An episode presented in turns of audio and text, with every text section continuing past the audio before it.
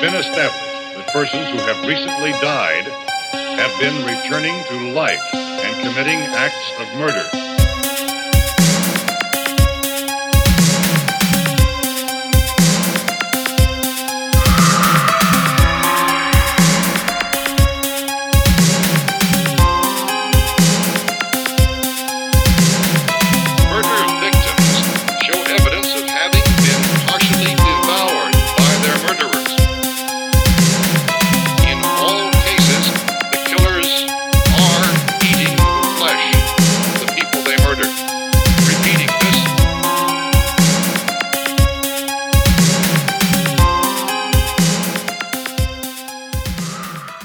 release Καλησπέρα, ντεντεκτιβάκια. Καλησπέρα, μικρή Βαρό. Καλώς ήλθατε σε ακόμα ένα επεισόδιο Αυτού εδώ του τίμιου του podcast. του podcast που έχει έρθει Για να κάνει τι, Γιώργο; για να ξυπνήσει τον Ηρακλή Παρό που κρύβουμε μέσα μας. Μαρία, Yay! Yay! πάλι το αλλάξαμε λίγο. Ε, ναι, ρε παιδί μου, να μην βαριόμαστε κι εμείς, Έτσι. να μην βαριέστε κι εσείς που μας ακούτε. Λοιπόν, τεντεκτιβάκια. Ναι. Μια εβδομάδα μετά, ούτε καν βασικά, γιατί το προηγούμενο επεισόδιο βγήκε την Παρασκευή.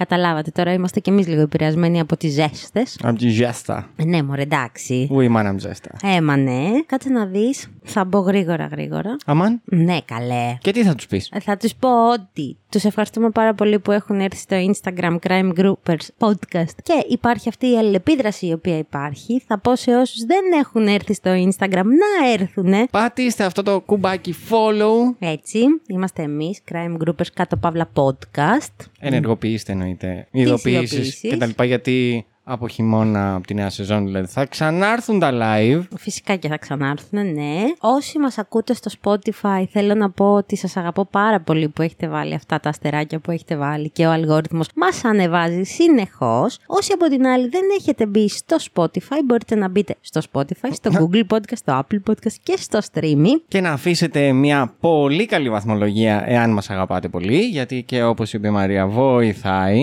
Έτσι, εντάξει, και αν δεν μας αγαπάτε πολύ, αφήστε τη βαθμολογία την οποία πιστεύετε ότι μας αξίζει για τα δικά σας τα αυτιά. Εμείς είμαστε εδώ ανοιχτοί για να τα ακούμε όλα. Ολονών η άποψη μετράει. Ε, φυσικά και ναι. Τώρα, μιας και ξεμπερδέψαμε με την εισαγωγή. Μάλιστα. Τι κάνεις, πώς είσαι, πώς ήταν η εβδομάδα η οποία πέρασε; Είμαι καλά. Νομίζω ότι πέθανα στη δουλειά αυτή την μωρέ. εβδομάδα, ναι. Ήταν και ο λόγος που καθυστέρησε το επεισόδιο ούτως ή άλλως. Εγώ από την άλλη είχα μια εβδομάδα άδεια και ήταν η πρώτη. Γιατί από τις 21 Αυγούστου και μετά θα έχω άλλες τρεις.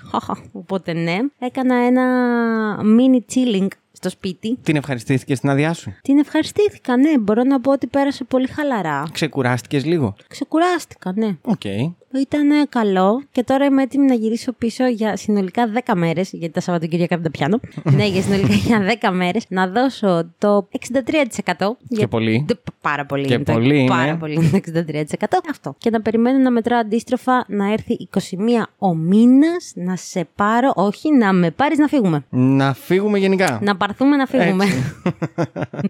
Τι εβδομάδα παρόλα αυτά ήταν και αυτή. Άμα σου πω ότι και τώρα που χρόνο είχα δεν μπήκα να δω κανένα νέο, επέλεξα να μείνω στο δικό μου μικρό κόσμο. Θα σου πω ότι έκανες την καλύτερη δουλειά. Ευχαριστώ. Εγώ επίσης δεν μπήκα να διαβάσω νέα κτλ. Αλλά ξέρεις πώς περνούσε αυτή η εβδομάδα. Όλο και κάτι άκουγα, όλο και κάτι συνέβαινε. Για πες. Νέα. Και παλιά. Βασικά όχι, εγώ αυτό το οποίο άκουσα και στεναχωρήθηκα για ακόμα μία φορά ήταν για τον ε, ξυλοδαρμό της 43χρονης αστυνομικού Ναι, από τη από τον Λάρισα, άντρα της. ο οποίος την ε, αποτύχει βασικά η γυναίκα ζει. Μμμ. Ναι, Είχαμε επίσης άλλον έναν πυροβολισμό στον Κολονό. Ναι. Α, ναι, κάτι από άκουσα. αστυνομικό. Α, τι έγινε ρε παιδιά. Όχι για να μην νομίζετε. Μετά από καταδίωξη κι αυτός. Κλασικά, ναι. Και πάλι για άλλη μια φορά ήρθε στο προσκήνιο το. Μήπως ρε παιδάκι μου πρέπει να κάνουμε μια εκπαίδευση διαφορετική στους αστυνομικούς; ε, τώρα, τα ίδια παντελάκι μου, τα ίδια παντελή μου. Αυτό, Κάθε ναι. φορά τα ίδια πράγματα λέμε. Και σαν καλό νέο, Α, αυτό ναι. που άκουσα, ναι, είναι ότι δικαιώθηκε μετά από 72 χρόνια η γυναίκα με τα αθάνατα κύτταρα. Δεν είναι για εδώ για την Ελλάδα, αλλά είναι για μια πάρα πολύ παλιά υπόθεση Ναι. της Ενριέτας Λακ, η οποία ήταν Αφροαμερικανίδα, η οποία πριν από 72 χρόνια είχε δολοφονηθεί και μετά από 72 χρόνια καταφέραν να βγάλουν ε, κάποια δείγματα από τα κύτταρά της, από τα Οκ. οστά και να ταυτοποιήσουν τον δολοφόνο. Έλα ρε. Ναι. Οκ. Ναι. Τυχερή η κυρία Λάκ. Τυχερή, τέλος πάντων. Ήταν για λίγους και καλούς αυτό. Μπαίνεις γρήγορα, δηλαδή και εσύ στα ανέκδοτα. Τι εννοείς; Δεν φταίω εγώ. Μου δίνεις ψωμάκι. Σου δίνω τυράκι. Ψωμάκι, ψωμάκι. Άμα θες βάλε εσύ το τυρί να το κάνουμε σάντουιτς. Οκ. Εγώ τι είδα αυτή την εβδομάδα, κάτσε να δεις. Α, ναι, όσο περνάνε οι μέρες γίνεται ακόμα περισσότερο hype με τον Oppenheimer που θα βγει τώρα στις 24 του μήνα. Άντε να δούμε και με αυτό. Αρχίζει και απομυθοποιείται αρκετά και από τα υπόλοιπα podcast γενικά όμως και από το, το θείο TikTok η Barbie. Εντάξει, μόνο να σου πω κάτι. Ε, θεωρώ ότι το βάζουν πολύ στο στόχαστρο τώρα σαν ε, ταινία Ε, και ναι. τέτοιο και δεν αξίζει και τόσο. Εντάξει, όχι, όπως είπαμε και στο προηγούμενο επεισόδιο, ήταν πολύ ευχάριστη ταινία. Μα γι' αυτό το λέω. Δεν αξίζει και τόσο μεγάλο δικαστήριο αυτή η ταινία. Εντάξει, μια ωραία ταινία ήταν. Δηλαδή, Ναι, ας εντάξει. χαλαρώσουμε και λίγο. Αυτό σου λέω. Τώρα έχει αρχίσει σιγά σιγά και πέφτει το κομμάτι της Barbie και ανεβαίνει το κομμάτι του Oppenheimer. Ναι, οκ. Για τον υπόλοιπο κόσμο έχει βγει η ταινία. Ναι, για εμάς εδώ δεν Για έχει την βγει. Ελλάδα όχι. Εμείς εδώ περιμένουμε 5η 24 Αυγούστου. Έτσι. Στις 23 έχω γενέθλια, να ξέρετε. Να μου πείτε χρόνια πολλά. Τα αγαπημένα διδεκτυβάκια το ξέρουν. Έτσι. Α, και άμα θέλετε να μου πείτε και στη γιορτή μου που θα δουλεύω, γιατί έχουμε εφημερία. Ζητάω χρόνια πολλά από όλους σας. Δεν είμαι καθόλου απεγνωσμένη. Καταρχάς να σου πω ότι ούτε ψάχνομαι, ούτε μου λείπει κάτι, δόξα τω Θεώ μια χαρά παιδί είμαι. Αλλά μου αρέσει να μου τα λένε. Ε, Εντάξει, μωρέ, ένα χρόνια πολλά είναι, γιατί κακό είναι. Α, όχι. Πώς το λέει το τραγούδι, Μια καλημέρα είναι αυτή, πες τι και πες πέσει κάτω. Ε, ένα χρόνια να κάνει; Πες την και ας πέσει κάτω. ε, ένα χρόνια πολλά είναι αυτό. Πες το και ας πέσει κάτω. Τέλεια, ναι. Εννοείται πως θα σου στείλουν και φέτος όπως σου είχαν στείλει και πέρυσι. Τους ευχαριστώ. Εννοείται. Και τα καινούργια δεντεκτιβάκια το μάθανε, οπότε νομίζω ότι θα έχεις από πολλούς να λαμβάνεις χρόνια πολλά. Δεντεκτιβάκια, άλλα δύο επεισόδια θα βγουν. Στα υπόλοιπα δύο επεισόδια θα σας παμάρω φουλ για τα γενέθλιά μου. Ου, μην το ξεχάσεις κανείς. Κανείς, κανείς, κανείς. Τι να κάνουμε, αγάπη μου, εμείς τα λιονταράκια. Έχουμε ένα ίγκο. Έτσι. Θέλετε να σας περάσω τα ανέκδοτα; Θα παγώσουμε. Μμ, μμ. Α, να τι δεν κάναμε αυτό σε αυτή την Τι δεν εισαγωγή. κάναμε; Δεν γκρινιάξαμε καθόλου για τη ζέστη. Ναι, γιατί πέφτει. Σιγά που πέφτει. Εντάξει, αλλά δεν έχει την ίδια ζέστη που είχε πριν από δύο εβδομάδες. Ε, όχι, εντάξει. Ε. Αλλά δεν παύει να έχει. Ε, έχει, εντάξει. Τι να κάνουμε, Καλοκαίρι, καλοκαίρι. είναι, ζέστη θα κάνει. Να δεις που το χειμώνα θα κάνει κρύο. Μπα, δεν νομίζω. Νομίζω Όχι. ότι και αυτός ο χειμώνας θα είναι φλόρος. Όπως ο προηγούμενος. Οκ. ναι. Οπότε είστε έτοιμοι; Για ποιο πράγμα; για να ρίξουμε κι εμείς λίγο τη θερμοκρασία. Ναι, είμαστε έτοιμοι. Ρίξε μας τη θερμοκρασία, Γιώργη. Όσα τόστ και να φτιάξεις, πάντα στο τέλος θα περισσέψει μία φέτα ψωμί. Νόμος Κατσέλη. Αγέραστη παλιά ηθοποιός που προκαλεί υπνηλία. Η σαπουτζάκι. Μπράβο. Όντως. Ναι. Αλλά πώς τη λέει; Νισταζοζό σαπουτζάκι. Είπες το αρχαία ηθοποιός. πω πω τα φιλιά μου στην κυρία Σαπουτζάκη αν μας ακούει. και ένα αφιερωμένο στους αγαπημένους μας τους Επιεικείς, γιατί κάναμε και επεισόδιο μαζί γι' αυτό. Ναι. Αδερφοί που τραγουδάνε Βουγιουκλάκη. Ποιοι; Τράβα μπρος. Wow. OK.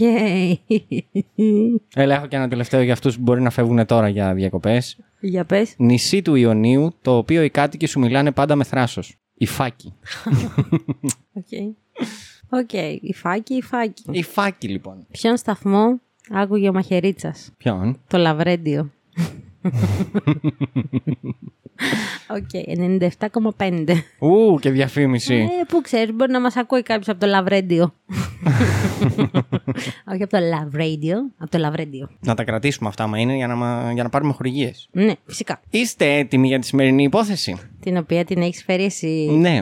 Πω, πω, παιδιά. Αυτό πάει να πει εργάτης. Καλά, εντάξει. Έχει δουλειές, έπηξε και έφερε και επεισόδιο. Η αλήθεια είναι ότι ήθελα να φέρω έτσι μία υπόθεση την οποία να μην είναι και πάρα πάρα πάρα πολύ γνωστή. Και καθόμουν και έψαχνα. Δεν ξέρω όσοι έχετε δει ήδη τον τίτλο του επεισοδίου, αν σας έρχεται καθόλου το όνομα, Ναι. αν σας θυμίζει κάτι. Έψαχνα να βρω μ, έτσι, αδικία ρε παιδάκι μου. Εσύ για να ψάχνεις την αδικία. Οκ. Ναι, ήθελα να φέρω λοιπόν κάτι το οποίο να είναι πολύ άδικο. Και έπεσα πάνω σε μια υποθεσούλα Μμμ. Η οποία θα μας ταξιδέψει στο μικρό παραλιακό χωριό στο Νέο Οίτυλο της Λακωνίας. Οκ. Και θα πάμε πίσω στο 1990. Α, οκ. Μμ. Εκεί ζούσαν η Κανέλα και ο Παύλος Κατσαφαρέα, ένα μεσήλικο ζευγάρι στην ηλικία των 57 και 58 αντίστοιχα. Ο Παύλος ήταν αγροφύλακας χρόνια και μαζί με τη γυναίκα του, μετά από οικονομίες χρόνων, είχαν καταφέρει να φτιάξουν τη ζωή τους στο μικρό αυτό χωριό. Είχαν χτίσει μια διόρροφη κατοικία, στην οποία στο ισόγειο διατηρούσαν μια μικρή ταβέρνα και δύο-τρία δωμάτια τα οποία και ενοικίαζαν σε τουρίστες. Στον επάνω όροφο είχαν το σπίτι τους, όπου, όπου και μεγάλωσαν την οικογένειά τους, δηλαδή τις δύο τους κόρες, που απέκτησαν την Σταυρούλα και τη μαρια Με τα χρόνια οι κόρες τους μεγάλωσαν και έφυγαν από κοντά τους, φτιάχνοντας τη δική τους οικογένεια. Η Μαρία πλέον ήταν παντρεμένη με τον Αντώνη Τσατσούλη και η Σταυρούλα είχε αραβωνιαστεί εκείνη την περίοδο. Είναι λοιπόν μεγάλο Σάββατο και όποιος έχει πάει να κάνει ανάσταση σε τέτοια χωριουδάκια γνωρίζει πως όλα είναι ιδηλιακά. Συνήθως περιφέρουν τον επιτάφιο γύρω-γύρω στο χωριό, μέσα στα μικρά στενάκια και στο τέλος καταλήγουν να τον αφήνουν στη θάλασσα σε μια όμορφη ατμόσφαιρα με κεριά. Ωραία θα είναι. Ναι, δεν έχεις πάει; Ε, δεν, ε, δεν συχνάζω σε επιταφίου. Όχι, ρε παιδάκι, μα εγώ π.χ. έχω πάει στο Γύθειο και το έχω δει. Α, οκ. Για το ζεύγος Κατσαφαρέα όμως δεν θα ήταν όλα τόσο ρομαντικά. Λίγο πριν χτυπήσουν οι καμπάνες της Ανάστασης, περίπου στις 9, κάποιος θα μπει στο μικρό προαύλιο χώρο της ταβέρνας. Ο Παύλος που βρισκόταν εκεί θα τον πλησιάσει και τότε ο άγνωστος θα τον πυροβολήσει τέσσερις φορές σκοτώνοντάς τον ακαριέα. Wow. Για την Κανέλα δεν γνωρίζουμε πολλά. Άκουσε τους πυροβολισμούς και τρόμαξε. Προσπάθησε να κρυφτεί. Το μόνο που γνωρίζουμε είναι πως και εκείνη θα πυροβοληθεί τέσσερις φορές στο χώρο της κουζίνας του σπιτιού τους, όπου και θα αφήσει την τελευταία της πνοή. Η Σταυρούλα είχε κανονίσει να πάει στο σπίτι τους μετά την ανάσταση για να φάνε όλοι μαζί. Πιο πριν ήταν με την αδερφή της και το γαμπρό της στο σπίτι της στην Αερόπολη, 6 μόλις χιλιόμετρα έξω από το χωριό. Έτσι, λίγο μετά τις 11 το βράδυ θα ξεκινήσει για να πάει στο σπίτι τους. Μόλις έφτασε, αντίκρισε τον πατέρα της μέσα σε μία λίμνη αίματος να κοίταται νεκρός μπροστά από την ταβέρνα και αμέσως έτρεξε μέσα στο σπίτι για να αναζητήσει τη μητέρα της, την οποία όμως θα βρει στην κουζίνα και εκείνη νεκρή. Αμέσως λοιπόν θα καλέσει την αστυνομία για να δηλώσει την δολοφονία των γονιών της. Οι αρχές που βρέθηκαν στο σημείο αντίκρισαν τον χώρο και έπαθαν σοκ, μιας και σχεδόν από την πρώτη στιγμή κατάλαβαν πως πρώτον σίγουρα ήταν δολοφονία και δεύτερον πολύ βάρβαρη. Στον χώρο θα κληθούν και δύο ιατροδικαστές, ο κύριος Φίλιππος Κουτσάφτης και ο κύριος Μανώλης Νόνας. Καλέ ο Κουτσάφτης. Είχαμε πολύ καιρό να τον ακούσουμε. Ναι, Οκ. η αλήθεια είναι. Οι οποίοι και εξέτασαν τα δύο θύματα. Το πόρισμά τους ήταν πως και τα δύο θύματα είχαν πυροβοληθεί από κοντινή απόσταση, περίπου από 80 εκατοστά έως 1,3 μέτρα, με δύο διαφορετικά περίστροφα. Ένα 45 και ένα 38 αντίστοιχα. Έλα ρε. Έκαναν μάλιστα λόγο για ένα προσεκτικά σχεδιασμένο έγκλημα και μάλιστα από ό,τι φαίνεται από επαγγελματίες δολοφόνους, μιας και το έγκλημα έδειχνε ψυχρό και γρήγορο. Έτσι οι αρχές ξεκίνησαν να ερευνούν το χώρο αλλά και να παίρνουν καταθέσεις από τυχόν μάρτυρες. Πρώτη φυσικά θα εξεταστεί η Σταυρούλα, μιας και ήταν εκείνη που τους βρήκε, η οποία και θα τους πει όλα όσα αντίκρισε όταν έφτασε στο σπίτι. Θα τους πει επίσης πως πιο πριν βρισκόταν με την αδερφή της τη Μαρία και τον γαμπρό της τον Αντώνη στο σπίτι της στην Αρεόπολη και τρώγανε. Να ρωτήσω εγώ κάτι Ναι. εδώ πριν συνεχίσεις. Ο άντρας της Σταυρούλας πού ήταν; Δεν γνωρίζουμε. Α, Πάντως οκ. δεν είχε άντρα, ήταν αρραβωνιασμένη. Ο αρραβωνιαστικός της Σταυρούλας. Οι αρχές, μην έχοντας κάποιον άλλον για κατάθεση, θα φύγουν και θα περιμένουν να εξελιχθούν οι έρευνες. Ε, ναι. Από το επόμενο κιόλας πρωί, όπου και μαθεύτηκε το γεγονός στους κατοίκους του χωριού, άρχισαν όλοι να μιλούν για την περίεργη σχέση μεταξύ της Σταυρούλας και των γονιών της, που μάλιστα όπως έλεγαν επικρατούσε πολύ καιρό πριν. Περίεργη σχέση, για πες. Τώρα αρχίζει και έχει ψωμάκι η υπόθεση. Κάποιοι μάλιστα θα καταθέσουν στην αστυνομία πως το τελευταίο διάστημα δεν είχαν καθόλου καλές σχέσεις και πως είχαν προστριβές για τα κληρονομικά τους. Δηλαδή την ταβέρνα, τα ενοικιαζόμενα δωμάτια και το σπίτι. Οκ.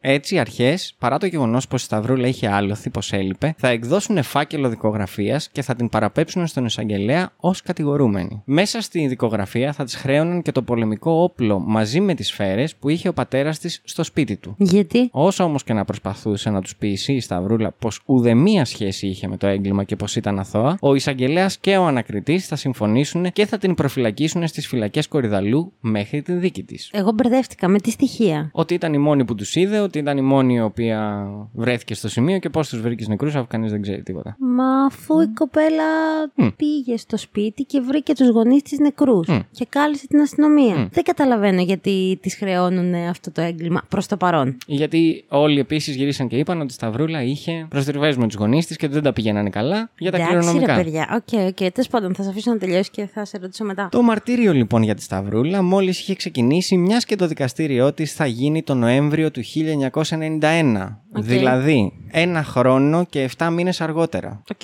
Η δίκη θα πραγματοποιηθεί στο μεικτό ορκωτό δικαστήριο της Τρίπολης, όπου από το εδώλιο του κατηγορουμένου η Σταυρούλα θα πει: Δεν είχα λόγο να σκοτώσω τους γονείς μου, ούτε ξέρω από όπλα. Με τη μητέρα μου είχαμε κάποιες προστριβές, αλλά τίποτα πέρα από τα συνηθισμένα. Είμαι αθώα, μακάρι να ήξερα τους δολοφόνους. Ούτε οι καταθέσεις των ιατροδικαστών, αλλά ούτε και η απολογία της Σταυρούλας ήταν σε θέση να αλλάξουν τη γνώμη του δικαστηρίου, το οποίο και την έκρινε ένοχη και την καταδίκασε σε σε δύο φορές ισόβια κάθριξη για την δολοφονία των γονιών της και για την παράνομη οπλοφορία και οπλοκατοχή. Και έτσι η Σταυρούλα στα 37 της χρόνια θα βρεθεί ξανά στις φυλακές του Κορυδαλού. Μου φαίνεται τελείως άκυρο, αλλά για Ναι, όμως συνέχισε; είναι. Δύο μόλις χρόνια μετά, ο εισαγγελέας θα ασκήσει ποινική δίωξη ξανά τόσο στην ίδια όσο και στην αδερφή της τη Μαρία, αλλά και τον άντρα της, τον Αντώνη, όπου αυτή τη φορά θα τους κατηγορούν πως η Μαρία είπε στον άντρα της, δηλαδή τον Αντώνη, να πάει να σκοτώσει τους γονείς της με τη βοήθεια της Σταυρούλας. Έχουν κάποια λογική αυτά ή απλά ο,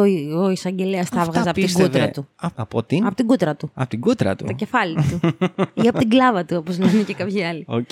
Αυτά πίστευαν, αυτά. Μα δεν κατέφεραν. έχουν στοιχεία. Αυτά τα στοιχεία που είχαν, αυτά νομίζαν ότι ήταν αρκετά. Αλλά Ρε, μου κάνει εντύπωση. Για πες. Αλλά το δικαστήριο αυτή τη φορά θα πραγματοποιηθεί στο μεικτό ορκωτό δικαστήριο Καλαμάτας τον Μάιο του 1995.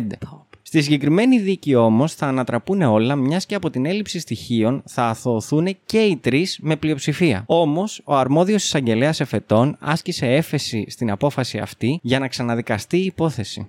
Έτσι και θα γίνει, όπου η τρίτη δίκη θα ξεκινήσει στις 22 Νοεμβρίου του 1995.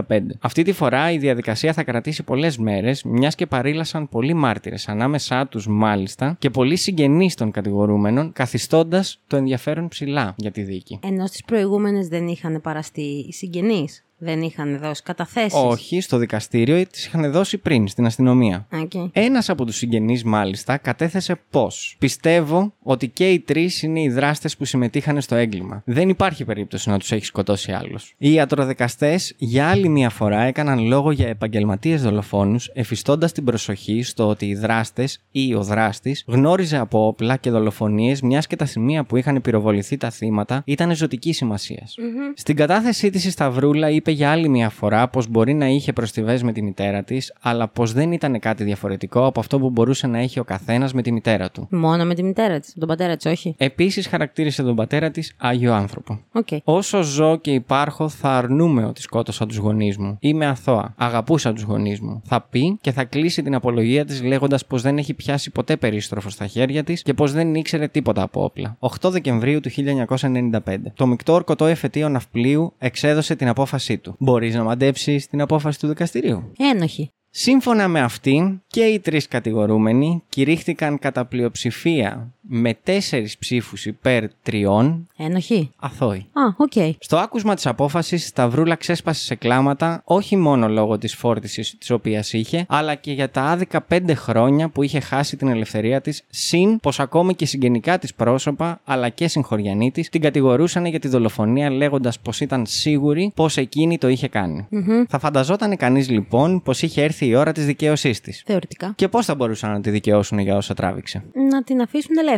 Ελεύθερη θα ήταν. Τι άλλο θα μπορούσαν να της κάνουν. Της δώσανε λεφτά; Ωραία, αποζημίωση δηλαδή. Ναι. Το δικαστήριο απεφάνθη όμως πως δεν συντρέχει λόγος αποζημίωσής της για όσο χρόνο κρατήθηκε άδικα στις φυλακές, αλλά και για την ψυχική της οδύνη. Σαν να μην έφτανε αυτό, οι κάτοικοι του χωριού εξακολουθούσαν να μην πιστεύουν πως είναι αθώοι και όταν ο Άριος Πάγος άσκησε έφεση κατά της απόφασης του εφετείου ναυπλίου, οι φήμες άρχισαν να οριάζουν και πάλι. Αλλά ένα χρόνο αργότερα, το 1996, θα έρθει η οριστική και αμετάκλητη αθώωσή της. Η ασφάλεια Αττικής είχε καταφέρει να εξαρθρώσει μια αδίστακτη συμμορία που χαρακτηριζόταν ως το Συνδικάτο του Εγκλήματος Ναι. ή αλλιώς Συνδικάτο Δολοφόνων. Οκ.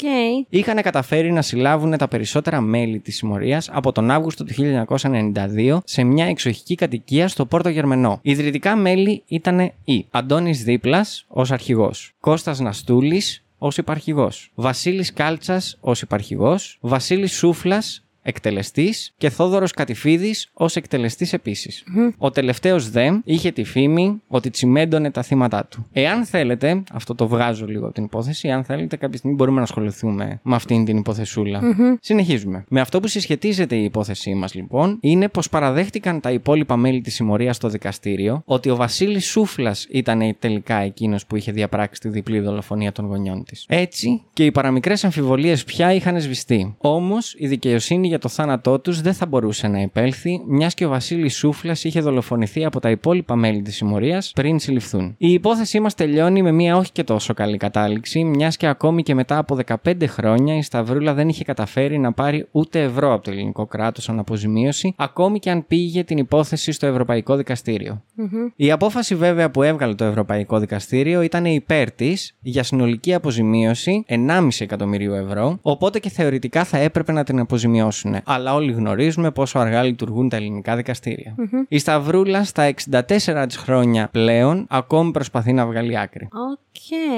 Για ποιους λόγους όμως ζητεί αποζημίωση η Σταυρούλα; Για ψυχική οδύνη αρχικά. Πάμε. Η Σταυρούλα Κατσαφαρέα ζητεί από το ΕΔΑ επιδίκαση αποζημίωσης για την σοβαρότατη ηθική βλάβη την οποία υπέστη, αλλά και για την αποκατάσταση της οικονομικής της καταστροφής, η οποία όπως αναφέρει συνίσταται σε απώλεια δύο επιχειρήσεων, καφέ, μπαρ και ενοικίαση δωματίων που διατηρούσε στο νέο Ήτυλο Λακωνίας και τις οποίες υποχρεώθηκε να διακόψει λόγω της φυλάκισής της. Και επίσης για απώλεια σειρά περιουσιακών στοιχείων, δύο ακίνητα και ένα επιβατικό αυτοκίνητο, τα οποία υποχρεώθηκε να εκποιήσει κατά τη διάρκεια της κράτησής της. Για να βγάλει λεφτά, ναι. Για να έχει τα πλούν του δικηγόρου. Κατηγορήθηκα άδικα για τη δολοφονία των γονιών μου, τους οποίους λάτρευα και κανείς πια δεν μπορεί να μου τους φέρει πίσω, θα πει η Σταυρούλα Κατσαφαρέα. Νιώθω πικρία γιατί ανάμεσα στους μάρτυρες κατηγορίας, στους ψευδομάρτυρες δηλαδή, υπήρξαν και συγγενικά μου πρόσωπα. Πληγώθηκα από τους ανθρώπους, έχασα το γέλιο μου, καταστράφηκα από το άδικο αυτής της κοινωνίας. Η ζωή της γενικά είχε καταστραφεί μιας και δεν μπορούσε ποτέ να κάνει δικά της παιδιά και να παντρευτεί αφού τον πρώτο της αραβόνα τον διέλυσε η άδικη καταδίκη της και τελικά όταν αθωώθηκε ξανααραβωνιάστηκε όπου και μετά την οριστική της αθώωση είχε πάει μαζί με τον άντρα της για ορεινή πεζοπορία στον Όλυμπο και εκεί είχε ένα σοβαρό ατύχημα που την έκανε να μην μπορεί να αποκτήσει παιδιά. Οκ. Εδώ τελειώνουμε την υπόθεση και θα σας αφήσω λέγοντάς σας πως το σπίτι, όπως επίσης και την ταβέρνα και τα δωμάτια, δεν τα έχει ούτε η αδερφή της η Μαρία ή ο Αντώνης, τουλάχιστον για να μπορούν να βοηθήσουν τη Σταυρούλα, αφού αναγκάστηκαν να τα πουλήσουν όλα για τις δικαστικές διαδικασίες για να πληρώνουν τους δικηγόρους κτλ. Αυτό. Τώρα εγώ τι να πω; να πω ότι δεν είχαν όντως στοιχεία έμπρακτα και κατηγορήσανε άδικα μία γυναίκα; Να πω ότι. Και την κλείσανε και πέντε χρόνια φυλακή. Ναι, θα Συν 1,5 χρόνο. Προφλεξιτέα. Ναι. Προφλεξιτέα, ναι. Τι να πω. Μόνο νεύρα. Μόνο νεύρα και αδικία. Δηλαδή, αρχικά δεν είχαν στοιχεία, ρε φίλε. Ναι. Με, ποιο, το- με, με, με τι λογική; Ό- όχι απλά είχαν υποψίες, αλλά όντως τις υποψίες τους τις παραθέσανε στο δικαστήριο. Και κανένας εκεί πέρα δεν γύρισε να πει ότι παιδιά, η κοπέλα όντως είχε άλοθη. Και εκτός το ότι είχε άλοθη, δεν ήταν ούτε η πρώτη ούτε η τελευταία η οποία τσακώνεται με τους γονείς της. Και όχι μόνο για τα κληρονομικά, γενικά που τσακώνεται με τους γονείς της. Θεωρήσανε ότι το άλλοθι το οποίο είχε Ήταν φτιαχτό. ε, περίπου, μιας και από ό,τι είδες, μετά κατηγορήσανε και τους άλλους δύο. Και την αδερφή της και τον γαμπρό. Που και εκεί χωρίς νόημα όλο αυτό, έτσι. Επίσης, να ρωτήσω κάτι. Αυτούς τους τρεις ανθρώπους, δύο ώρες πριν την ανάσταση, δεν τους είχαν δει σε αυτό το χωριό που μένανε; Όχι, γιατί μένανε σε ένα άλλο σου είπα χωριό, 6 χιλιόμετρα Ναι, ναι, μακριά. σε αυτό που σε ένα μένανε. σπίτι. Οκ. Ήταν στο σπίτι της Σταυρούλας και κάνανε εκεί πέρα την ανάσταση, ρε παιδάκι μου. Δεν βγήκανε έξω, δεν πήγανε. Στην εκκλησία π.χ. Ναι. για να τους δει κάποιος. Ναι. Οκ. Με τι σιγουριά όμως την κατηγορήσανε ότι αυτή σκότωσε τους γονείς της; Επίσης, γιατί, για ποιο λόγο της φορτώσανε το όπλο; Ο εισαγγελέας επίσης, ε, γιατί και καλά βρέθηκε τέτοιο. Όπου θέλω να πω. Τι βρέθηκαν αποτυπώματα. Όχι, ότι βρέθηκε Α. και καλά στο χώρο του εγκλήματος κτλ. Όπου θέλω να πω, ας πούμε, σαν παράπονο πάνω σε αυτό, ότι ωραία, την κατηγορείς γι' αυτό. Δαχτυλικά αποτυπώματα. Να δούμε αν το όπλο έριξε πριν από δύο ώρες. Τώρα και εσύ το 1990 τι περιμένεις; Ε, δεν μπορείς να μου, δε- να μου δίνεις σαν κατηγορία ένα όπλο το οποίο δεν θα εξεταστεί ποτέ; Καλά, ναι. Τι εννοείς, εγώ σαν ε, κατηγορούμενος μπορώ να παραθέσω ότι όχι. Ωραία, εξετάστε το όπλο και αν έχει πυροβολήσει πριν από δύο ώρες, το έχω κάνει εγώ. Καλά, συγγνώμη, αυτή η γυναίκα δεν είχε δικηγόρο. Δηλαδή, τόσα λεφτά πλήρωνε αυτό το δικηγόρο. Δεν- Είχε δεν- και κάνανε πάρα πολύ καλή δουλειά. Στην πρώτη δεν μπορούσαν να κάνουν τίποτα, αφού ήταν σχεδόν προκαθορισμένο με στο μυαλό τους ότι Α, εσύ το έχεις κάνει, τελείωσε. Μα γιατί εγώ αυτό δεν καταλαβαίνω. Γιατί είπαν οι συγχωριανοί και οι συγγενείς ότι αυτή το έχει κάνει. Ναι, ρε παιδιά, αλλά η δικαιοσύνη υποτίθεται ότι είναι. Είναι τυφλή. Είναι αδέκαστη. Είναι τυφλή. Θεωρητικά είναι αδέκαστη. Δηλαδή μ- μου κάνει τεράστια εντύπωση που δεν υπήρξε καμία έρευνα για αυτή τη δολοφονία. Αν δεν Δηλαδή, είχε η- κάνει. Συγγνώμη, αν δεν είχε κάνει ο εισαγγελέας, εγώ θα το πω τη μαλακία να κατηγορήσει και τους άλλους δύο, που μάλλον απλά δεν τους κόλλεγε στο μυαλό πώς γίνεται η ίδια να πυροβόλησε με δύο όπλα. Γιατί οι ιατροδικαστές είπαν ότι ήταν ένα 45 Και ένα και ένα 38. 38, Άρα ναι. είναι δύο διαφορετικά όπλα, τα οποία δεν τα βρήκανε ποτέ. Πρώτον. Δεύτερον, υπήρχαν θεωρητικά από δύο διαφορετικά όπλα, άρα από δύο διαφορετικά άτομα. Άρα μέσα στο μυαλό του εισαγγελέα έκατσε πάρα πολύ καλά ότι ο γαμπρός της πήγε να σκοτώσει τα πεθερικά δικά του με τη βοήθεια της Της Σταυρούλας. Σταυρούλας. Αν δεν είχαν κάνει αυτή τη χαζομάρα, πολύ πιθανόν ακόμη να ήταν μέσα η Σταυρούλα. Ναι, ρε φίλε, αλλά αυτή η γυναίκα ταλαιπωρήθηκε και συνεχίζει να ταλαιπωρείται πόσα χρόνια τώρα. Άδικα. Μμ. Δηλαδή, της φορτώσανε όντως ένα φόνο, δύο φόνους, τους οποίους δεν είχε καμία εμπλοκή. Και μου κάνει τεράστια εντύπωση, σαν την προηγούμενη υπόθεση π.χ. του κύριου Γερονιμάκη. Το ότι το πόσο μη σωστή έρευνα και το πόσο στον αέρα γινόντουσαν οι δίκες και οι έρευνες στη δεκαετία του 90. Ναι, καλά. Τη δεκαετία του 90 την έχουμε εξυμνήσει στην πρώτη σεζόν. Ναι, οκ. Που την έχουμε πάρει και έχουμε κάνει επεισοδιάρες. Μα το έχουμε κάνει και αυτό, ναι. Απλά η συγκεκριμένη δεν μου βγάζει και κανένα νόημα. Θέλω να πω, χωρίς να έχεις δακτυλικά αποτυπώματα, χωρίς να έχεις κάνει βαλιστικές, χωρίς να έχεις βρει τα όπλα του εγκλήματος. Τώρα, Χωρίς, να χωρίς, σε- χωρίς. Συγγνώμη. Ναι. Δεν μπορεί να κατηγορείς έτσι έναν άνθρωπο και πόσο μάλλον ότι σκότωσε τους γονείς του; Τώρα, εγώ να σε διακόψω και να σου πω, χωρίς δακτυλικά αποτυπώματα λες. Έστω ότι πήρανε, γιατί μέσα στις έρευνες που έκανα δεν βρήκα πουθενά τι βρήκανε και την κατηγορήσανε. Και να βρήκαν, ήταν στο ίδιο της το σπίτι. Αυτό. Δηλαδή, τα Άρα δακτυλικά- θέλω να πω, υπήρχαν παντού. Τι να πω, δεν ξέρω. Νευρίασα. Μμμ. Και στεναχωρήθηκα να σου πω την αλήθεια, γιατί τσάμπα ταλαιπωρήθηκε και ταλαιπωρείται μια γυναίκα. Ναι, δεν βρήκα Μια γυναίκα. επίσης. Οποιοδήποτε και να ήταν και να ήταν έτσι άδικο, θα ήταν κρίμα γιατί ταλαιπωρείται τόσα χρόνια ένας άνθρωπος, ο οποίος μερικά του γαμίσει την ψυχούλα. Sorry κιόλας, παιδιά, για, τη- για το λεξιλόγιο, αλλά. Του είχαμε στη ζωή, συγγνώμη κιόλας. Επίσης, θες να το πιάσουμε και λίγο από το κοινωνικό θέμα, της, υπο- από την κοινωνική όψη βασικά του, της υπόθεσης. Το ότι με πόσο σθένος και με πόση ευκολία οι συγχωριανοί τους, που λέμε και καλά ρε παιδί μου ότι α, οι κλειστές κοινωνίες είναι ο ένας για τον άλλον και βοηθάει ο Ναι, ένας ναι, τον ναι, άλλον. ναι, ναι. Πόσοι συγχωριανοί τους δεν βγήκαν να πούνε την αλήθεια; Θέλω να πω ότι Αυτή την αλήθεια είπαν. Αυτή την αλήθεια που πιστεύανε. την αλήθεια, την αντικειμενική αλήθεια. Αυτή την αλήθεια πιστεύανε. Αυτοί βγήκανε και είπαν. Μα παιδιά τώρα, εντάξει, δεν γίνεται. Το, το να τσακώνεσαι με τους γονείς σου είναι κάτι το οποίο συμβαίνει από αρχαιοτά των χρόνων και θα συνεχίσει να συμβαίνει. Εγώ να δεν κάνω- σημαίνει ότι μ, όλοι οι τσακωμοί οδηγούν σε δολοφονίες. Εγώ να κάνω λίγο το δικηγόρο του διαβόλου και να κάνω μια υπόθεση και να πω ότι, ωραία, έστω λοιπόν ότι τσακωνόντουσαν όντως με τη μητέρα της για τα κληρονομικά. Που εμένα μου κολλάει πάρα πολύ σαν λογική ότι, εντάξει, ξέρεις τι, ήταν δύο παιδιά τα οποία διεκδικούσαν ενοικιαζόμενα δωμάτια και σπίτι. Κάπου έπρεπε να αφήσουν το κάθε τι. Αυτό θέλω να πω. Ωραία. Γιατί λοιπόν να μην τσακωνόταν όντως η Σταυρούλα λέγοντας ότι, κοίταξε να δεις, εγώ έχω σπίτι, εγώ θέλω την ταβέρνα. Και η, η μητέρα της, ας πούμε, να της έλεγε ότι, ξέρεις τι, ναι, αλλά η Μαρία έχει και τον άντρα της, μπορεί να χρειάζονται περισσότερο τα χρήματα από την ταβέρνα και τα δωμάτια και εσύ θα πάρεις το σπίτι. Οπότε όλη η κοινωνία να άκουγε αυτό και να σου λέει με την πρώτη ευκαιρία, ναι. Την έφαγε. Ναι. Ή ότι τους είχαμε ακούσει να τσακώνονται για τα κληρονομικά και πιστεύαμε ότι η Σταυρούλα τα ήθελε όλα δικά της. Αυτή το έκανε. Ρε, όχι και πάλι δεν, ε, δεν πιστεύω ότι έχει λογική. Προφανώς και δεν Ούτε οι έχει. κατηγορίες των ε, συγχωριανών της έχουν λογική. Στην Εγώ- τελική, κανένας δεν ξέρει τι μπορεί να συμβαίνει στο σπίτι του καθενός. Όσο μικρό και να είναι το χωριό, θέλω να πω. Εγώ τσαντίζομαι ακόμη περισσότερο με τους συγγενείς. Εντάξει, οι Καλά, συγχωριανοί ναι. θα λένε ότι να είναι οι συγγενείς, να βγαίνει συγγενής και να λέει οι τρεις τους το κάνανε. Και οι τρεις τους τα είχαν οργανωμένα όλα και θέλανε να τους φάνε. Τα δύο τους παιδιά και ο γαμπρός θέλανε να φάνε τους ίδιους τους γονείς. Δηλαδή, πώς το λες αυτό το πράγμα σαν συγγενή, δηλαδή. Και στην τελική, πόσο καλή σχέση έχεις με αυτούς τους Με αυτούς ανθρώπους, τους δηλαδή; ανθρώπους, ναι. Εμένα δεν μου υποδεικνύει ότι είχαν καλή σχέση. Και αυτός γιατί να μην το έκανε επίτηδες ο συγγενής που είπε αυτά, που κατέθεσε αυτά, για να θέλει να πάρει αυτός μετά την περιουσία; Την περιουσία, ναι. Δεν ξέρω, τι να σου πω. Αλλά όχι, ξέρεις τι, νομίζω ότι στην προκειμένη υπόθεση δεν θα τα βάλω τόσο πολύ με τη στενομυαλίαση των συγγενών ή των συγχωριανών. Με ενοχλεί πάρα μα πάρα πολύ που η δικαιοσύνη δεν μπήκε στη διαδικασία να κάνει σωστά τη δουλειά της. Δηλαδή δεν μπορώ να το, δεν το χωράει το μυαλό μου αυτό το κομμάτι. Το ότι τη χρεώσανε από την πρώτη μέρα, τη χρεώσανε δύο φόνους, τους οποίους η γυναίκα δεν έκανε. Δηλαδή είχε και το πένθος των γονιών της, είχε και τις κατηγορίες από το δικαστήριο, άκουγε και τους συγγενείς της και τους συγχωριανούς της να την κατηγορούν. Και μετά ξαφνικά μπαίνει στο παιχνίδι, γιατί τα δύο πρώτα χρόνια από ό,τι κατάλαβα, μόνο η Σταυρούλα το έφαγε το. και οι υπόλοιποι, και η Μαρία και ο σύντροφο, σύζυγός της, αλλά η Σταυρούλα ήταν αυτή η οποία έμεινε μέσα στη φυλακή Ναι, και προφυλακίστηκε. προφυλακιστέ, Και πρόσεξε, προφυλακίστηκε μέχρι την ε, δίκη η οποία έγινε μετά. Ναι, ναι, το 95. Και για τους τρεις. Ναι. Άρα ήταν όλα αυτά τα χρόνια μέσα. Πάλι μόνο η Σταυρούλα. Οι άλλοι, οκ, είχαν το δικαστήριο, αλλά ήταν έξω. Ναι, η Σταυρούλα ήταν μέσα. Ναι, που δεν διαφωνώ. Έτσι, να ξεκαθαρίσω τη θέση μου ότι δεν πιστεύω ότι και η Μαρία και ο Αντώνης κάνανε λάθος την δουλειά που είχαν να κάνουν σαν άτομα τα οποία ήταν έξω. Μιας και όντως αναγκάστηκαν να πουλήσουν όλα αυτά τα περιουσιακά στοιχεία. Ναι, για να σώσουν Για την τα αδερφή οποία της. έγινε χαμός για να σώσουν και τον εαυτό τους και την αδερφή τους. Πώς από μια μέρα στην άλλη, εκεί που ξυπνάς καλά και έχεις δύο σπίτια, εγώ σου λέω, αμάξι και δύο επιχειρήσει,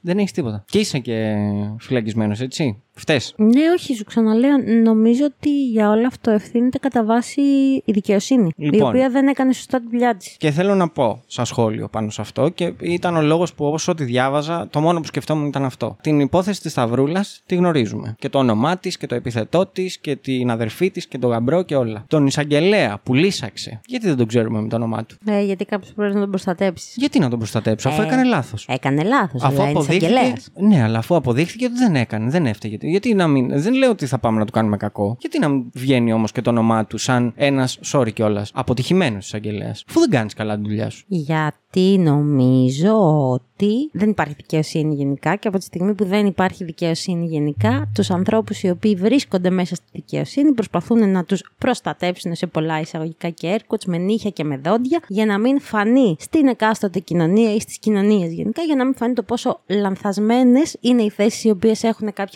ανθρώποι. Ναι, έχεις δίκιο. Επίσης έψαξα και την νομοθεσία και όντως δεν επιτρέπεται να, Να αναφερθεί. βγουν τα ονόματά τους. Ακριβώς για το λόγο που είπες, για να τους προστατέψουν κυρίως Από, από. του, από ναι, τους συγγενείς και από τα... Ναι. Ε, Γενικά, από οποιονδήποτε μπορεί να θέλει να πάρει εκδίκηση γι' αυτό. Αλλά εγώ θεωρώ ότι ειδικά σε τέτοια επαγγέλματα, όταν κάνεις ένα τόσο 38 λάθος, καταρχάς πρέπει να τελειώνει η καριέρα σου εκεί. Δεν τελείωσε, ρε Παιδί μου, φίλε. Δεν, είναι είχαν ότι έχεις στοιχεία. άλλη.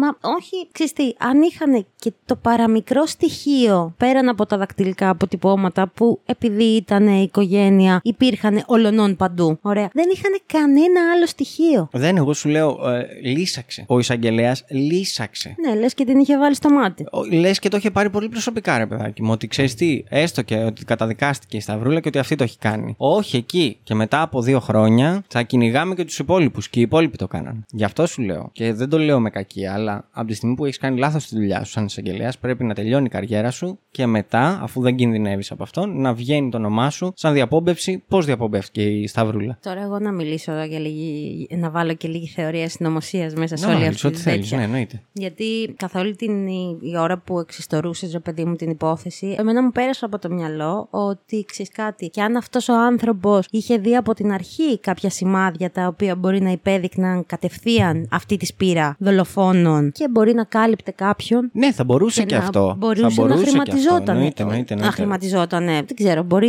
να, Όχι, να σωστή φοβόταν για τη ζωή του. Δεν ξέρω κι εγώ τι. Σωστή, σωστή σκέψη. Βέβαια, Δεν ξέρεις, ξέρουμε, δεν έχουμε στοιχεία γι' αυτό. Είναι ξεκάθαρα και ούτε πρόκειται εικασίες. να το βρούμε. Αλλά είναι πολύ σωστή σαν σκέψη που κάνεις. Γιατί δεν μπορώ να δικαιολογήσω αλλιώς το μένος το οποίο έβγαλε απέναντι σε αυτή, τη, γυνα- σε αυτή την τριάδα βασικά. Ασχέτως αν το έφαγε όλη η Σταυρούλα. Μπλέξανε και άλλα δύο άτομα. Καταστράφηκε η ζωή τριών ανθρώπων. Ναι, που μέσα βέβαια να πούμε ότι δεν ήταν μόνο ο συγκεκριμένος εισαγγελέας ο πρώτος που έβαλε τέτοιο, έβαλαν το χεράκι τους κι άλλοι. Ναι, εντάξει, απλά στην Και ο Άρειος προκειμένη. Πάγος κι άλλοι. Δηλαδή, αν δεν είχε βρεθεί η σπείρα με τους δολοφόνους και δεν είχε πιαστεί και δεν είχαν καταθέσει ότι ναι, ο Τάδε τον σκότωσε. το- Θα το ήταν έκανε ακόμα το- μέσα. Θα ε, πήγαινε στον Άρειο Πάγο και θα το κυνήγαγε και ο Άρειος Πάγος για να αποδείξει ότι η πρώτη αθώωση που τους βγάλαν ήταν λάθος. Μα παιδιά δεν είχαν στοιχεία για να.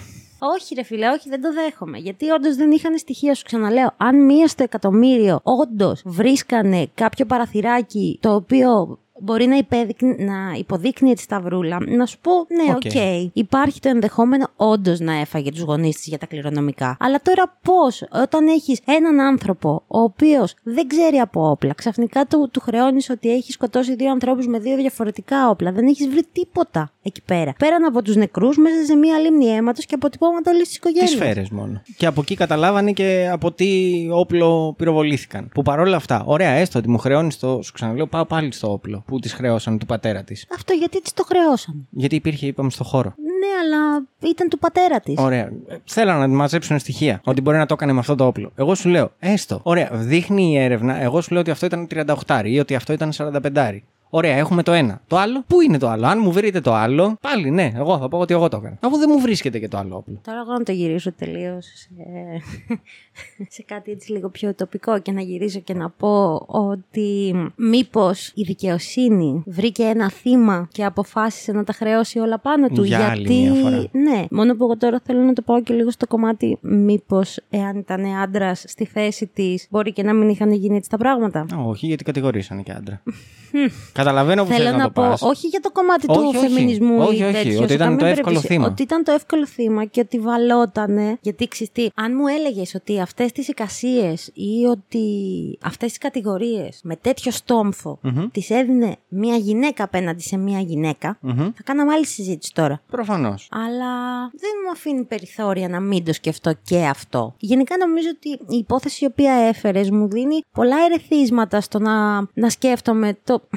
Ήταν άδικο. Ξέρεις Α- τι, Από τι- όπου και αν το πιάσεις, ήταν άδικο. Αυτό, την ίδια περίοδο περίπου, είχε γίνει και άλλη μια υπόθεση που είχαμε φέρει ξανά, της Θεοδόρα Σουφχάρα. Που πάλι ήταν η γυναίκα που την κατηγορήσανε Ναι. ότι σκότωσε τους δύο παππούδες. Ναι, ναι. Και τελικά αθώθηκε. Αθώθηκε, αλλά αφού η πρώτα είχε καταστραφεί όλη τη ζωή. Ναι, ναι. Πάλι ήταν το ίδιο ακριβώς πράγμα. Δηλαδή, γιατί ρε παιδάκι μου, γιατί το κάνεις αυτό; και πόσο μάλλον ωραία αφού το έχεις κάνει το λάθος και το αναγνωρίζει το δικαστήριο ότι έχει γίνει λάθος. Είσαι αθώος. Γιατί να μην σου εκδώσουν λεφτά; Δεν καταλαβαίνω, σαν αποζημίωση. Γιατί να μην πρέπει να πάρεις λεφτά. Ναι, καλά τώρα κι εσύ. Γιατί όχι δεν έχει καταστραφεί η ζωή μου. Α, φυσικά και έχει καταστραφεί η ζωή σου. Αλλά είσαι κάτι για το ελληνικό κράτος. Γιατί εγώ αυτό, α- η ιστορία όλων ε, αυτών των υποθέσεων που έχουμε φέρει, αυτό το οποίο μου δίνει σαν αποτέλεσμα είναι ότι αν δεν είσαι κάποιο όνομα, σε εισαγωγικά το όνομα, ή αν δεν έχεις έναν πολύ καλό δικηγόρο δίπλα σου, δεν αθώνεσαι, ούτε, πε- ούτε αποζημιώνεσαι για την ψυχική οδύνη την οποία έχεις περάσει ή γιατί χάρη σε αυτό το λάθος, αυτή τη λάθος εισήγηση, έχεις χάσει εσύ όλη σου την περιουσία. Έχεις πολλά δίκαια με το μέρος σου πάνω σε αυτό που λες. Παρ' όλα αυτά είναι το θεωρητικό κομμάτι του πώς το σκεφτόμαστε εμείς. Σαν αρχές, σαν νόμους.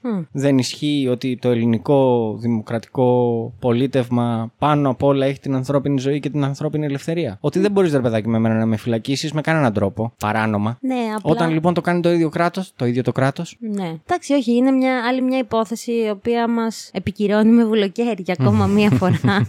το ότι δεν υπάρχει δικαιοσύνη. Όχι, δεν προφανώς και δεν υπάρχει, υπάρχει. ελληνικό δημόσιο κράτος που σέβεται τους πολίτες του. Όχι βέβαια. Ε, Και πόσο μάλλον ότι όταν κάνει λάθος το ίδιο το κράτος. Δεν το αναγνωρίζει. δεν ευθύνεται κανείς. Ναι. Εκεί έγινε ένα λάθος. Αν κάνεις όμως ένα λάθος εσύ, μπορεί και μετά από 30 χρόνια Να τον φάω. να ναι. σε κυνηγάμε. Ναι. Δεν έχει σημασία και ας έχεις αθωθεί. Στην μπουκα θα σε έχουμε 30 χρόνια. Κρίμα. Δεν ξέρω. Εγώ νιώθω μεγάλη στεναχωρία και μεγάλη αδικία σε, τέτοια, σε τέτοιες υποθέσεις που ρε παιδάκι με πνίγει το δίκαιο. Πώς να σου πω. Όχι γιατί είναι κάτι προσωπικά δικό μου. Για τον άλλον. Είναι ο συνάνθρωπός μου. Αν σε αυτόν έτυχε, θα τύχει και σε μένα. Ладно? Ναι, μπορεί να τύχει και σε σένα. Τι να πω. Δεν ξέρω. Εγώ νευρίασα.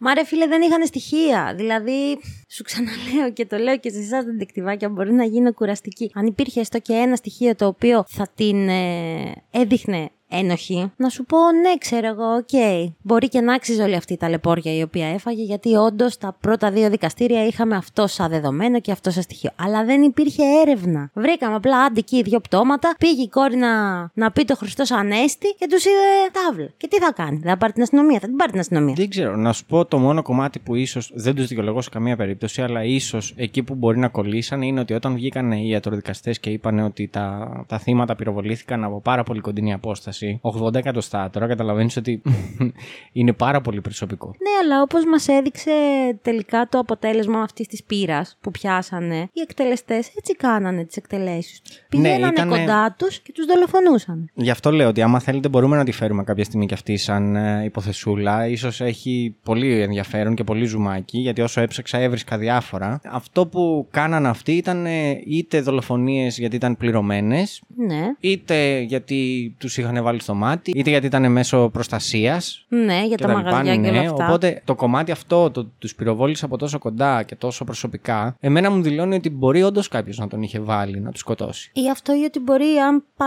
αν πάρουμε το σενάριο της προστασίας, μπορεί όντως να τους ήξερε φατσικά. Θέλω να πω γιατί, όπως έχουμε δει από πολλά σύριαλ, γιατί προσωπικές εμπειρίες δεν έχουμε σε αυτό. Πάλι καλά. ναι, που δεν έχουμε μαγαζιά, όχι τον άλλο. Αυτοί οι οποίοι πουλάνε την προστασία πάνε στα μαγαζιά, γνωρίζουν τους ιδιοκτήτες και έρχονται σε επαφή μαζί τους. Πολύ περίεργη υπόθεση. Ήταν και περίεργη, ήταν και άδικη, ήταν. Τέλος πάντων, δεν ξέρω. Εσάς τα ντεκτιβάκια τι μπορεί να σας άφησε; Νεύρα θέλω να πιστεύω. δεν νομίζω ότι υπάρχει κάτι άλλο να τους αφήσει. Μα ήταν άδικο, δεν είχαν ούτε ένα στοιχείο. Θα γίνω φορτική, δεν είχαν ούτε ένα στοιχείο. Και όχι τίποτα άλλο. Αυτή η γυναίκα όντως καταστράφηκε η ζωή της. Ναι. Τι άλλο δηλαδή θα μπορούσε να γίνει σε αυτή τη γυναίκα; Εντάξει, πολλά θα μπορούσαν να γίνουν. Τώρα Ε, ναι, να πέσει ένα πιάνο Αυτό, στο κεφάλι την της ώρα από ένα- Ε, ναι, εντάξει, οκ. Αυτό. Τι να πω, τα κατάφερες πάλι. Εκεί που μας είχες κρυώσει με τα ανέκδοτα, κατάφερες να μας ανεβάσεις πάλι το αίμα στο κεφάλι. Αισθάνεσαι περήφανος γι' αυτό; όχι, όχι. σα ίσα που δεν θέλω, ρε παιδάκι μου, αλλά μου αρέσει να φέρνω τέτοιες υποθέσεις. Γιατί όντως αυτό που είπα και πριν στα σχόλια, ότι αν συμβαίνει στους γύρω μας, κάποια στιγμή μπορεί να συμβεί και σε εμάς. Και είναι καλό να είσαι προειδεασμένος και να ξέρεις ότι έχει συμβεί τουλάχιστον σε τρει-τέσσερι άλλους ανθρώπους παρόμοια αδικία ή τέλος πάντων μια αδικία και να βλέπεις και να σκέφτεσαι για τον εαυτό σου πώς ίσως μπορείς να προστατευτείς, ξέρω εγώ. Όπως λέει και ένα πολύ αγαπημένο μας άτομο, άνθρωπος προειδοποιημένος, μισό σωσμένο. Ε, εντάξει, ναι. Εντάξει, αυτό είναι το απόλυτο, αλλά νομίζω ότι κόλλαγες σε αυτό- σε αυτό που είπες. Μα κολλάει, σου λέω. Είναι ο λόγος που φέρνω τέτοιε υποθέσεις. Δεν είναι ότι έχουν κάποιο άλλο ενδιαφέρον να πεις. Ξέρω εγώ, πω, πώ φάχτηκαν οι τέτοιοι, τα θύματα κτλ. Έχει κοινωνικό ενδιαφέρον. Ναι, επίσης νομίζω ότι οι περισσότερε δολοφονίες οι οποίες έχουν γίνει την τελευταία τριανταετία, θα πω, έχουν κατά βάση κοινωνικό ενδιαφέρον. Ναι. Γιατί δεν, δεν, έχουν, δεν είμαστε σαν χώρα. Δεν είμαστε, ναι, νομίζω ότι δεν είμαστε σαν χώρα από αυτές οι οποίες χαρακτηρίζονται για τα βάναυσα και βία εγκλήματά τους. Δηλαδή είναι, Ευτυχώς όχι. αυτό είναι, είναι μετρημένα ρε παιδάκι Πολύ- μου στα δύο δά- στα δύο χέρια. Ναι, ναι, ναι, Αυτά δεν είναι- τα οποία λες ότι και μπήκαν μέσα και είδανε Σφαγείο. Ναι, αυτό. Ναι, όχι, όχι. Ευτυχώς, σαν χώρα ακόμα δεν έχουμε. Χωρίς, χωρίς αυτό να σημαίνει ότι δεν έχουν γίνει, ρε παιδί μου, και ότι ακυρώνουμε αυτά που έχουν γίνει. Αλλά γενικά είναι κάτι, οι δολοφονίες οι οποίες γίνονται, νομίζω ότι σοκάρουν πάρα πολύ την κοινή γνώμη. Μμμ. Και αυτό γιατί η κοινή γνώμη είναι έτσι για να σοκάρεται. Τέλος πάντων, ε, τώρα τι να πω κι εγώ; Ρε, όχι, εντάξει, σου ξαναλέω, όπως νομίζω ότι το έχω πει σε πολλά άλλα επεισόδια που έχουμε φέρει, σε υποθέσεις βασικά που έχουμε φέρει, που έχουν διαδραματιστεί σε μικρές κοινωνίες. Στούκα. Σε μικρές κοινωνίες, ότι μου τη δίνει που ενώ υποστηρίζουμε γενικά σαν λαός ότι έχουμε bonding αρκετά έτσι, είμαστε πολύ φιλόξενοι και δεν κοιτάμε σε καμία περίπτωση να πεθάνει η κατσίκα του γείτονα. όχι, σε καμία, σε καμία περίπτωση. Ναι. Την ευκολία με την οποία, χωρίς να ξέρουμε τι συμβαίνει μέσα στο σπίτι του αλλού, μόνο και μόνο από κουτσομπολιό και από περιφερειακά ακούσματα, μπαίνουμε στην κατηγο- στη διαδικασία να κατηγορήσουμε τον άλλον χωρίς χωρίς δεύτερη σκέψη. Ναι. Και να σου Όχι πω ότι κάτι. στι μεγάλε πόλει δεν γίνεται αυτό, απλά γίνεται πολύ πιο δύσκολα. Δεν ξέρω αν γίνεται ή όχι. Έχουμε δει περιπτώσεις που γίνονται και στις μεγαλοπόλεις Όπως είχαμε κάνει την υπόθεση με τα τεροράκια, που οι γείτονες γυρνούσαν και λέγανε για τη σερβιτόρα ότι mm. είχε με τον υπόκοσμο τέτοια. Απλά θέλω να πω ότι υποτίθεται ότι όλοι σου λένε ότι εμείς εδώ στο χωριό ε, υποστηρίζουμε ένας τον άλλον. Και αν δεν έχεις μια φορά εσύ να φας, θα σου δώσω εγώ να σε βοηθήσω, θα βοηθηθείς από εδώ, θα βοηθηθείς από εκεί. Με τι αντίτιμο; Δεν ξέρω το αντίτιμο ή τι μπορεί να σκέφτεται ο καθένας. Απλά θέλω να πω, υποτίθεται αυτό υποστηρίζουν. Ότι πω, όπω είσαι εκεί στην πόλη, δεν γνωρίζετε ούτε το γειτονά σας. Ενώ εμείς εδώ. Είδαμε και αυτούς που αυτό. γνωρίζαν το γειτονά τους. Αυτό. Μου Μας- έλεγα, δεν μπήκανε καν στη διαδικασία δηλαδή να, να βάλουν τη λογική τους. Να να φιλτράρεις λίγο, πρετανεύσει, ναι. Μας έχουν στείλει και πολλά τεντεκτιβάκια για τέτοιες υποθέσεις που κάνουμε και πάντα αφήνουμε αυτό το σχόλιο. Το κοίτα να δεις οι μικρές κοινωνίες. Μας έχουν στείλει τεντεκτιβάκια που είναι από τέτοιες περιοχές ή που έχουν μεγαλώσει ή που πηγαίναν τα καλοκαίρια ότι είναι οι χειρότερες. Το τι συμβαίνει είναι πραγματικά. ε, What happened in village αυτό. stays in village. Ναι. Οκ. Τέλος πάντων, δεν ξέρω. Εγώ ευτυχώς ή δυστυχώς δεν μεγάλωσα σε χωριό. Τα Πρωτευουσιάνος. καλοκαίρια. Ναι, τα καλοκαίρια που πήγαινα ήταν πολύ λίγα, οπότε δεν πρόλαβα να δω αυτό και να το ζήσω αυτό. Βέβαια, η αλήθεια είναι ότι όλοι μου λέγανε πάντα πρόσεχε τι κάνει εδώ, ή με όσους μίλαγα αργότερα λέγανε ότι προσέχεις πάντα τι κάνεις. Προσέχεις τι κάνεις, προσέχεις τι λες, γενικά προσέχεις. Ναι, γιατί όπως και να το κάνεις, συζητιέται.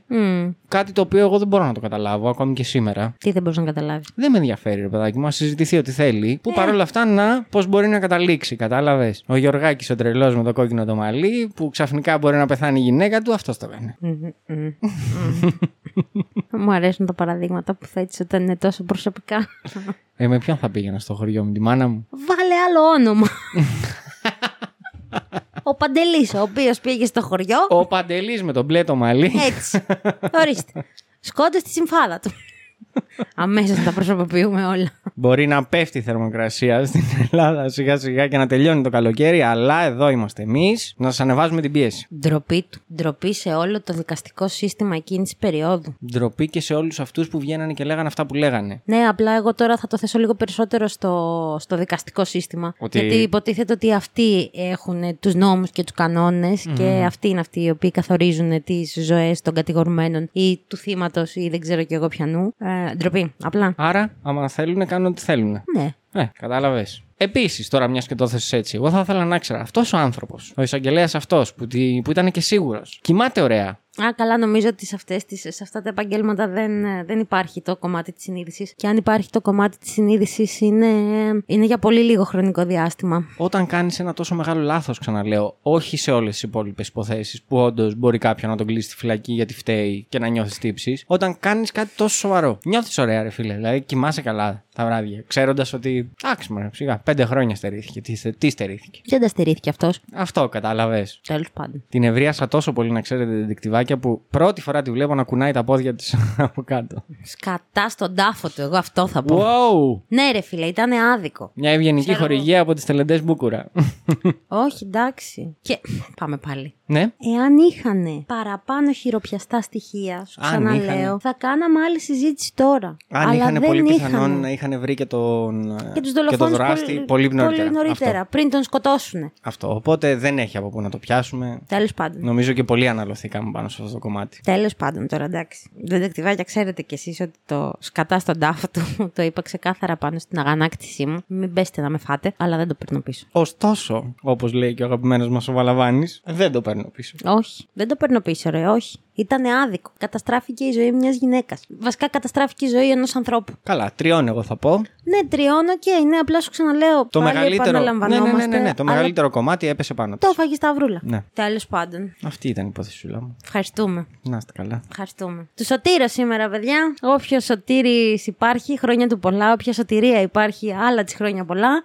Αυτό. Άλλα της, Άλλα χρόνια της πολλά. ζωή σε εμάς. Κοίτα εδώ, ρε μαλέ. Τους πήρε πέντε χρόνια για να εξαρθρώσουν μια σπήρα. Τους πήρε λιγότερα χρόνια για να ξαναθρώσουν μια σπήρα ή περισσότερα ανάλογα από πού το κοιτάς, γιατί αυτοί ξεκινήσανε από τις αρχές του 80 Ωραία, και ναι. τους πιάσανε το 92. Θα πω και το αφήνω εδώ, λίγο τυχαία.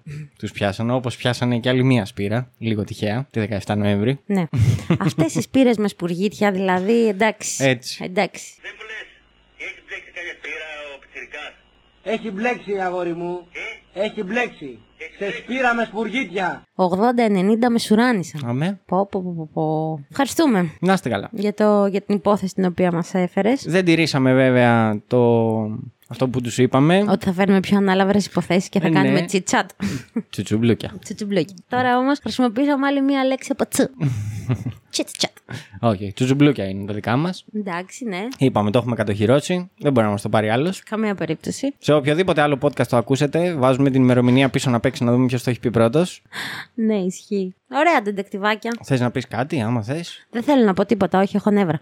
Έχω νευριάσει αυτή τη στιγμή. Και μόλις κλείσουμε τα μικρόφωνα, θα συνεχίσω να λέω στο Γιώργο ότι αν είχαν στοιχεία, ίσως και να ήταν λίγο πιο ρολαρισμένη αυτή η υπόθεση. Έτσι. Αλλά δεν είχαν. Οπότε, ναι, θέλω να πω, μιας και κλείσαμε την υπόθεση και τη συζήτηση της υπόθεσης, όσοι πάτε διακοπές τον Αύγουστο, να προσέχετε, να περάσετε γαμάτα. Αυτό είναι το μόνο σίγουρο. Ε, ότι Σημασία έχει. Το ταξίδι και όχι ο προορισμός. Όχι, δεν θα το πάω με την τέτοια του Πέπερ. με τις ατάκες του Πέπερ. Σημασία έχει το να περάσουμε καλά και να ξεκουραστούμε. Έτσι, γι' αυτό είναι οι διακοπές. Έτσι. Όπου και να είμαστε, με όποιους και να είμαστε. Έτσι, αυτά. Και μάλλον, όχι μάλλον, σίγουρα, τα λέμε ξανά. Την επόμενη Τρίτη. Ναι, αλλά ξέρεις τι ξεχάσαμε να τους πούμε. Τι ξεχάσαμε να τους πούμε; Όσοι φτάσατε σε αυτό εδώ το σημείο. Τι να αφήσουν. Μια Χριστοπαναγία. Μια Χριστοπαναγία. όχι, εντάξει. Αλλά εντάξει. όχι, εντάξει, μην αφήσετε Χριστοπαναγία, δεν λέει. Ε, δεν υπάρχει σε emoji, όχι τίποτα άλλο. Ξέρω εγώ, τι να αφήσετε. Αφήστε. μ, Τι να αφήσουνε. Μπορείτε να αφήσετε οποιοδήποτε emoji σας ε, εκφράζει για αυτή την υπόθεση. Πω, πω, παιδιά, ο διπλωμάτης βγήκε από μέσα του. Οκ. Αυτό που είπε ο διπλωμάτης της καρδιάς μας μπορείτε να Ου. αφήσετε ό- όποιο emoji σας, ε, σας εκφράζει. Οπότε εμείς τα λέμε ξανά την επόμενη Τρίτη. Ναι, να πούμε ότι Πλησιάζει και το τέλος τη σεζόν. Ε, ναι, πλησιάζει. Ναι, και θέλουμε να μας πείτε πώς μπορεί να θέλετε να κλείσουμε αυτή τη σεζόν. Τι θα θέλετε να κάνουμε στο τελευταίο επεισόδιο; Θέλω να έχετε στο μυαλό σας ότι το τελευταίο επεισόδιο θα είναι της Παναγίας. Όχι την ημέρα της Παναγίας. Δηλαδή θα είναι το 15 Αύγουστο. Εντάξει, ό,τι και να πεις τώρα, μετά την Χριστοπαναγία δεν το σώζουμε. Τέλος πάντων. Απλά να ξέρετε ότι το τελευταίο επεισόδιο θα ανέβει μάλλον στις 15 Αυγούστου. Ή λίγο μετά. Ναι, μπορεί και λίγο μετά, γιατί πρέπει να γιορτάσετε, όπως σας είπα. Πρέπει να τη γιορτάσω εγώ. Συγγνώμη, δεν τεκτιβάκια, δεν θα έχω μυαλό για μοντάζ. Αλλά ναι, θα βγει τέλος πάντων τη βδομάδα του 15 Αύγουστου. Εγώ πάλι θα πω κάτι το οποίο ο Γιώργος δεν το έχει ακούσει και θα το ακούσει πρώτη αποκλειστική εδώ. Ότι. Θα μένω κι εγώ σίγουρα μέχρι, τα τέλος- μέχρι το τέλος του επεισοδίου για να ακούω τα νέα που, Ξεκάθαρα που ανακοινώνει. και ναι. Για Τι πες. εννοείς. Λοιπόν, τεντεκτιβάκια, είχα μια φαϊνή ιδέα, Μμμ. η οποία λέει πως μπορεί το τελευταίο live στο Instagram τη σεζόν Ναι. να είναι με εμάς στις διακοπές τις οποίες θα πάμε. Μ, ναι, είναι λίγο δύσκολο γιατί δεν έχει σήμα εκεί, αλλά δεν πειράζει, κάτι μπορεί να κάνουμε. Κάτι θα κάνουμε, κάτι θα κάνουμε. Έχουμε εμείς τις πηγές μας ότι έχουν βάλει δορυφορικό πιάτο. Σήμα καμπάνα θα έχει. Έτσι. Αυτό ήθελα να τους πω, να το πω και σε σένα. Ναι. Πάλι αυτή η φαϊνή ιδέα που μου ήρθε. Και ότι εγώ ήμουν η Μαρία. Εγώ ήμουν ο Γιώργος. Και εμείς ήμασταν. Θα το πούμε αυτή τη φορά με την πρώτη. Δεν ξέρω, θέλεις να πεις και το καυτί μαζί; Για πάμε να δούμε. Εμείς ήμασταν. Οι Crime Groupers! Αυτό τα λέμε ξανά την επόμενη Τρίτη. Φιλιά πολλά και γεια σας. Bye. Persons who have recently died have been returning to life and committing acts of murder.